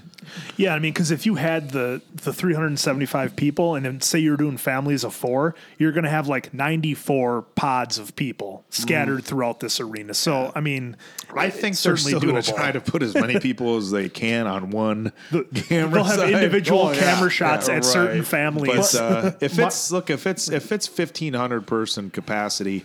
Um, and you can only have twenty five percent. You know they're going to have to spread them out a But little I bit. do like your idea of uh, see how they evolve because that's kind of cool. It, will look like it's a promotion building. You're like, yeah, Can we you, started Andrew, out with can you only pull up this some pictures of the, perf- the, uh, just want- performance center? Oh, you wanna see the performance Back to the 375 count. Uh, the acoustics in the PC Center, when it, it is at full capacity, sounds like they're in a stadium of 100,000. Oh, of course it does. With that 375, it's still going to sound incredibly Right. packed. You know damn acoustics well they're going to be. You know damn well they're going to be filling that uh, with with with uh, with uh, Let's not put it past Vince. fake applause. Yeah. but you wouldn't know. you So know? like They'll this show- kind of will look. yeah, I mean, they'll show Kevin Owens that's hitting a stunner. center? Well, that's full, Yeah, yeah, like yeah. you watch you watch Mania as a casual Yep. fan, so that's where they So had this is- Mania at. And that's not this full is- sale, right? This is Full Sail. This is Full Sail. Well, I, I put in Oh, no, no. performance center. Okay, okay, just making sure. this is the get right- WWE's Yep, actually WWE performance center. Performance Okay. Yeah, center. so as we can see, Yeah, they so you have can a do small pods, entryway. you know. You have people there. So look, we're not talking a packed audience, but it's going to be nice to have people there and cheering. It'll be a neat experience for the people who are allowed to go um, yeah, because they'll of get a really course. up close and, and personal experience. I'm betting that they will also be taking safety measures, probably um, as we did before. You know, look, it may sound lame, you know, but uh, you know, as as fucking, I'm getting off track, but they'll be doing the safety measures, and I think um, I think doing possible temperature scans of people. Yeah, I mean, if they got the I mean, guns, it's especially the gun. Yeah, Yeah, exactly. it's quick. Yeah. They can run And people only, through. and if you only have to do what 375 people for that, Yeah. I that mean, will that be can go pretty momentarily a simple head scanner. Hey, look, you're at 101. You got to fucking go home. Yeah. Simple as that. Yep. I think We that's. I will think refund that, your money. I think Here's that's what safe you need enough. to Look, your your kid. Oh, he's just running a fever. Hey, sorry. Hey, I was yeah, out in the, so in the sun all day. His face is sunburnt. It's running. T- Sorry, you got to go home. Yep. But I think there's responsible ways to do it. Mm-hmm. Um, uh, so I'm glad to see the WWE opening up. And They're always uh, ahead of the curve. Remember, they, They, were the always first. will be. Look, Vin, look, you can say what you want about wrestling. You can say oh, it's fake, blah blah blah. You can't say shit about Vince McMahon as a business person, as a promoter, as an entertainer. What WWE has grown from, from what it's become today, is uh, it's mind numbing. And if you if if you were to look back at the small, you know, it, it zones and all the promotional territories. zones and territories or whatever to to where they're at now. I remember watching some of the old wrestling interviews since I've gotten a little bit more into it during the quarantine about how Vince was going to ruin the territories Yep. with this WWF. You know, you're ruining the territories. And to hear all the uh, hear all the old guys talking about how they didn't want to evolve and this and that, and it's kind of Mm-hmm. like, well, progress is coming, and this is what it's going to be. But You yeah, can to, make even more to your point about uh, and to answers as well about the WWE being ahead of the curve, it's almost like Vince is just too stubborn to say no. And come hell or high water, we're going to get through this. We're going to do it and soldier on. See, like the example I always have is after 9 11. Yeah, two, they were da- the, two days later, they had it, and they were the first mass gathering since 9 11. And, like, you know, Vince did that epic, amazing promo. And then they had all the boys speak of everything. Yeah, they're gonna do it so right. So it's it's not like he's going into this like, oh, I'll just do it. No, he's he's Yeah. thought it out. Papa Vince always Uh, knows yeah. best. WWE, I, w- I will say that. Um, you know, watching. well, I'm, I'm watching a lot of the old WrestleManias right now, as you guys know. Yeah.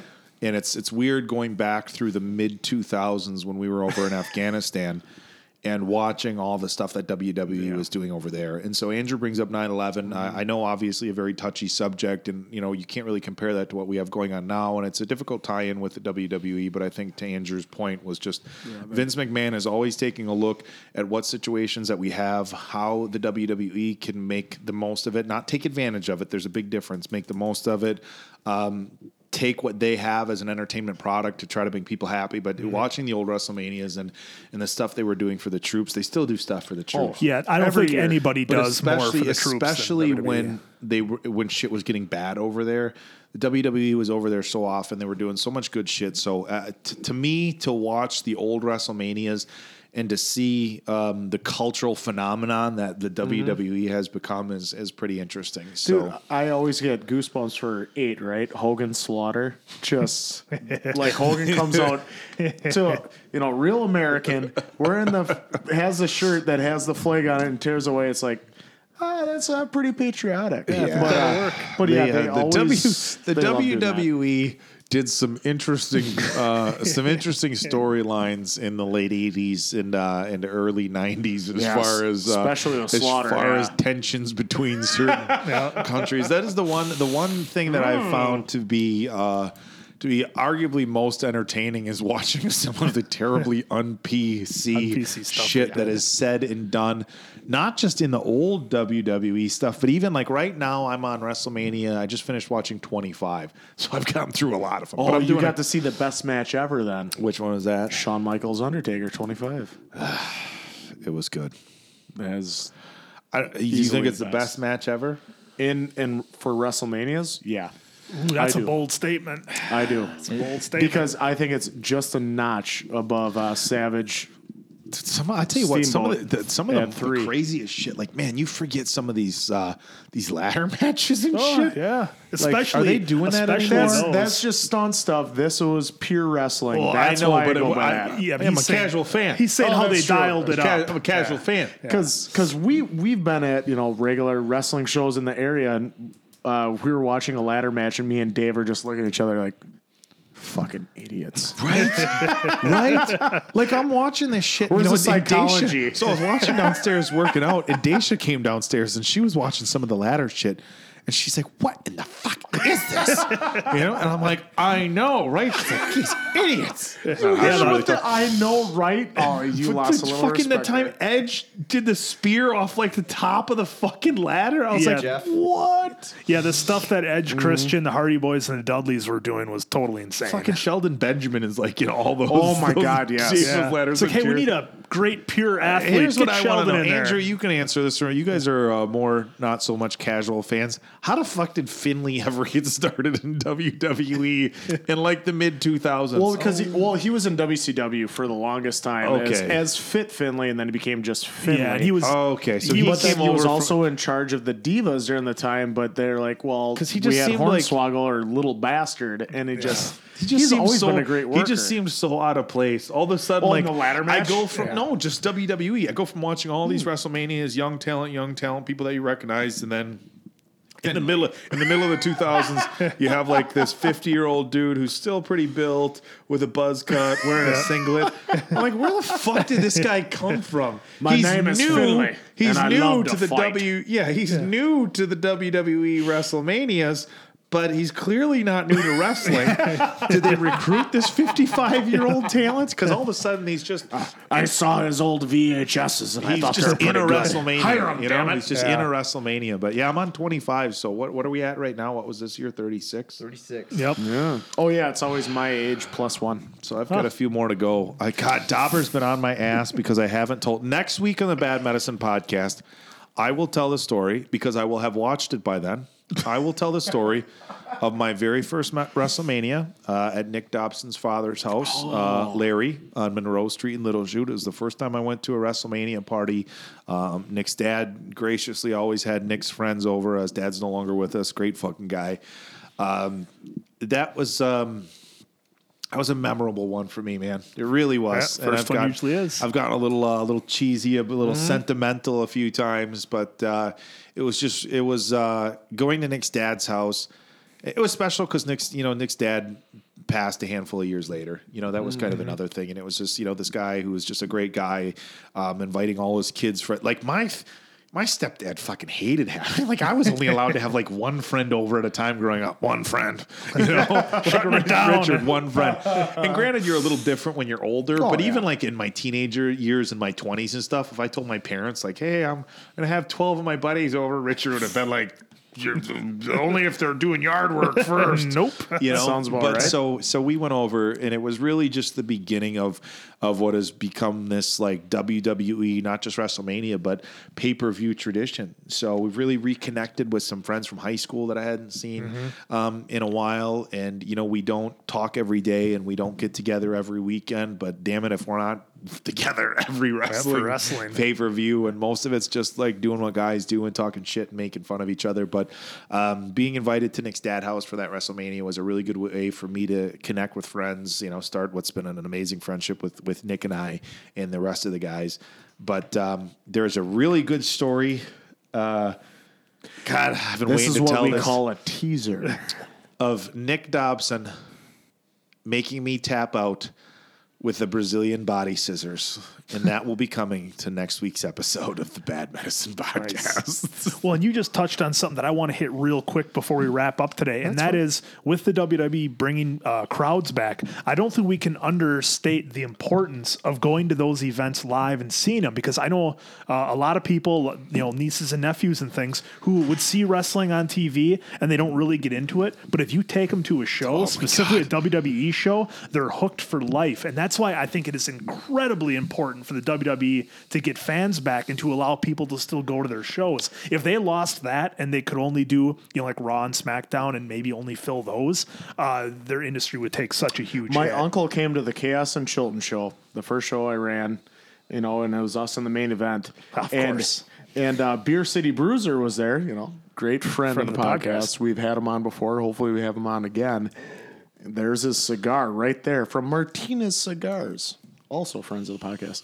But like he said, he was he was channel surfing on Saturday. Came up to Ring of Honor, and he's like, oh my god, I remember that guy. He like had a beer with me like after the show, and he's like, so he's always been watching Ring of Honor. Yeah, and then they're after, hooked. and that's what he said. He's like, you know, I never really thought about watching it, but then I was there live. I had so much fun, especially giving it to the wrestlers. They gave it back, you know, yeah, like that- you that's guys did the as importance of, of live events. They have to do it. They had to have fans because that's so critical to keep building. But I, that I- I just wanted to throw that in before we Yeah. wrapped up because that's you were perfect. mentioning. That's that. perfect. And I am I am going to say this about live wrestling events because uh, I think for people who aren't really into wrestling and they think it's kind of just sort of like some silly stuff that's on TV, when wrestling comes back and the crowds come back full, and I think it's important because I think when we start getting twenty five percent crowds, it's going to be your more mm-hmm. like hardcore mm-hmm. fans. And I think as somebody who's not really into it, having the full crowd in the stadium makes for a better experience. But I will say this: the first time I saw a wrestling show live, I was blown away by the entertainment value oh, of the thirty-five dollar ticket I paid for. the Resch Center in Green Bay, Wisconsin. We had pretty good seats, and if you've been to a, an arena that has about ten thousand people or no, you know that there's not really a bad seat in the house. But I've, I believe our seats were about thirty-five dollars. It was a three-hour plus show, and the entertainment value is absolutely through the roof. So if you have kids, if you have you know nephews, nieces um, that might be into it, even if they're not really into wrestling, um, have uh, you know have fun with it. Go to a show. I promise you you will enjoy it. And like I said. It is such an experience um, to see it in person. Watching wrestling on TV, I get that it's not for everybody. To me, it was like hockey. I can't watch hockey on TV. I love going to hockey Yeah, in games person's a different and story. watching it in person. God, but yeah. wrestling, wrestling for some people is the same way. But if you go and you have a little bit of fun, you yell at the wrestlers, you get to see them up close and personal. I, I promise you, uh, you will have a good time. So once this wrestling starts back up, uh, when we do get to a point where we have uh, arenas and stadiums and things like that open and they're putting on shows, take your kids, take your nieces and nephews. Uh, I've taken Dacia's godson Julian. We went to um, Raw down in Milwaukee. I took my nephew nice. Casey to a house show in Green Bay, which was actually I thought that was a little disappointed that I didn't get a chance to take him to a Raw, but the house show was Yeah, in terms of the house show was So much the more fun. house show was incredible. Um, and my nephews, uh, my nephews Alex and Marcus uh, aren't really into wrestling. They know who like John Cena is and The Rock, but there's a hundred percent chance I'm going to take them, and I guarantee when they see their first wrestling match, they are going to absolutely love it. Yeah, you're not getting past that merchandise table without dropping like 50, 60 bucks for sure. So, Marcus is- Marcus Yeah. is going to That's want a, the that's a good day. That's a good yeah, day. exactly. Oh, and uh, also before we get out here, I just want to say we teased this from last week. I'm going to just do a real quick comment on it. Arnold Schwarzenegger and Junior, not as bad as what his repu- What? reputation is. What are you talking about? Dude, it's a male giving birth. I know, but we spoke last week that we were all going to see if it was Wow. truly Fuck, as we bad. did. We did, didn't we? Who all raise your hands? Who all watched Junior this last week? Really? Oh, so shit, I Andrew, was I was up north in God's I'm not country trying to be having mean, fun. and I hope this doesn't get you any heat. Not my favorite.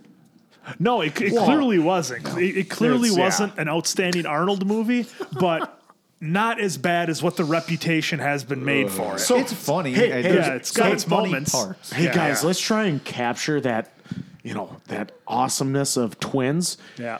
It's But on now- HBO Go, by the way. But Twins. now Arnold is pregnant. Could you imagine a fucking just a room of people like executives from the movie studio, right? Just picture this. It's Yeah. funny because my, my friend Ryan Vanderzand and, and I, one of my the best podcast. friends from growing up, promotes a lot of the concerts around here. Him and I have had a, a just just unbelievably hilarious conversations about people pitching movie plots oh, to executives of groups. And Andrew, it's funny how you say that. Like, all right, just picture picture this, okay? Picture somebody trying to pitch the movie Junior with Arnold Schwarzenegger to Danny. like a group of executives and marketing and people and stuff like that. And the person's there. Okay, so here's it.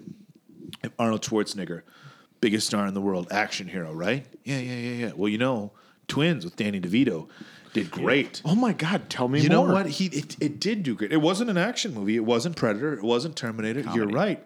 Arnold's diversifying. Yeah, a little so listen, bit of action. Yeah.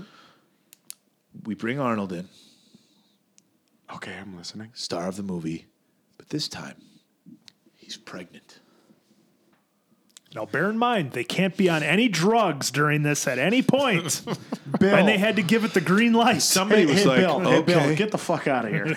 somebody was somebody had to be like okay so ryan's ryan's the, the the funniest one that we have so the funniest the the funniest potential movie plot pitch that ryan laid out was was footloose and he's like ryan was like he's like okay okay you got a you got a, a room full of executives from the movie studio, you know, some people who are going to write scripts, people who are going to do this shit. And somebody stands up in front of all of them, right? All right. So first thing first, we get Kevin Bacon. That's a must. Big star. Okay. Okay. Of course, we got Kevin Bacon. It's an it's it's a it's a no lose situation. I mean, not Swayze, but he'll do. So he's a he's a big city guy from Chicago, right? And he's forced to move to this small town with a, a, a preacher who oversees everything. It's a farm country. You know, the preacher's daughter's a little bit of a hussy, and the preacher doesn't even think, doesn't even he thinks she's a virgin. You know, people are like, okay, all right. So big city kid moves to to small town. Preacher runs the town. Daughter's not a virgin. But here's the kicker. Okay. Everybody's on the fucking edge of their seats. In this town, no dancing. I'm guaranteed that's what he did too. How much money do you need to make this happen? Wait a minute. so what you're saying? So what you're saying is the kid moves from the big city. He's a big city kid. Duh, clearly, he's not going to fit in in this small town, No. right? He doesn't fit in. The preacher, whose daughter isn't a virgin, isn't going to like him. But this isn't any normal small town. In this small town, you can't dance. Well, you're a kid from a big city. That's all he does is dance. That's all he does is dance. You can't take a kid from the big city and move him to a small town. Dave, there's see see Dave's look like right now. That's probably there was all of it. one person. there was one guy in the fucking. Oh my god. Well, because you know the executives are like, okay, big city guy moving to a small town. All right, so what's the hitch? So we have, but we have Kevin Bacon. But we have, but we have Kevin Bacon, right? Right, and also the preacher's daughter is not a virgin. Why, why does that play a part in there? We'll, we'll get to that. we'll that. get to that. Get to that. She'll she'll make the big announcement in church. Not even a. Ah, God's house. God, you got to imagine. You got to just imagine some of these fucking movies. And have fun with it. Do it on your own. Like you think like know, speaking- a fake. We, we should. I, I I was thinking we should have our friends of the podcast maybe comment Submit. with some of their ideas that they thought were here's- amazing. Here's gonna be a, here's gonna be a fun one. In in like in like one in like one sentence or less. I'll start over. Okay, so because I got I'm excited. trying to I'm, I'm, I'm really Yeah, and- excited. hey, I'm really all right. excited about this one. Okay, friends of the podcast. oh, jeez. Fucking dick. That's to let you collect your thoughts. Okay, so so friends of the podcast, we're excited about this one. You know, we do a lot of interactive posts and things like that where we try to get you guys involved. Um, here's what we want you to do: pitch us a classic '80s movie as if you were sitting in front of a boardroom full of executives from the movie studio, like the example I just gave. So there's this kid lives in a big city, moves to a small town, but except in this town, the preacher's daughter is not a virgin and you can't dance. So pitch us a movie. Take your favorite cheesy 80s movie, whatever it is, and in a few lines, pitch us this movie like you would to a boardroom full of executives. We want to hear what you guys I think have this to one's say. going to be a lot yeah, of fun. wh- whether it's you know whether it's a message or even do a video, have fun with it. You know, submit a video like you're even in the boardroom Pitch yourself. a video pitch. that would be awesome. I think. I'm excited. So Well, there you have it. there we that- have it, gentlemen. A So, hell of I a think we- day. I think we covered all the bases. Andrew's got his victory. You didn't even crack your victory because I was logo. waiting for the end. Ah. Because to the victor go the spoils. Hey, and what should the people do?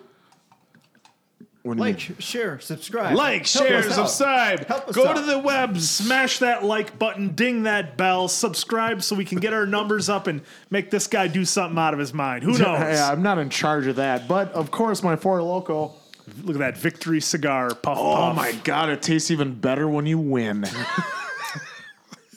so for Diamond Dave Damone, the Oak, the Appleton Oak, Dave Bay, and then Mason Quinn. Also, a huge shout out to my niece, my goddaughter, that painted this for me. She wanted to know who my favorite cartoon character was. I said Michelangelo. She painted this for me. That's dope, And it's awesome. I love it. And I told her, you know, it's going to get on the first show we do after, which it did. Hey, and I quick, love it. With Michael, pork rind, Pork rind. Oh, pork rind.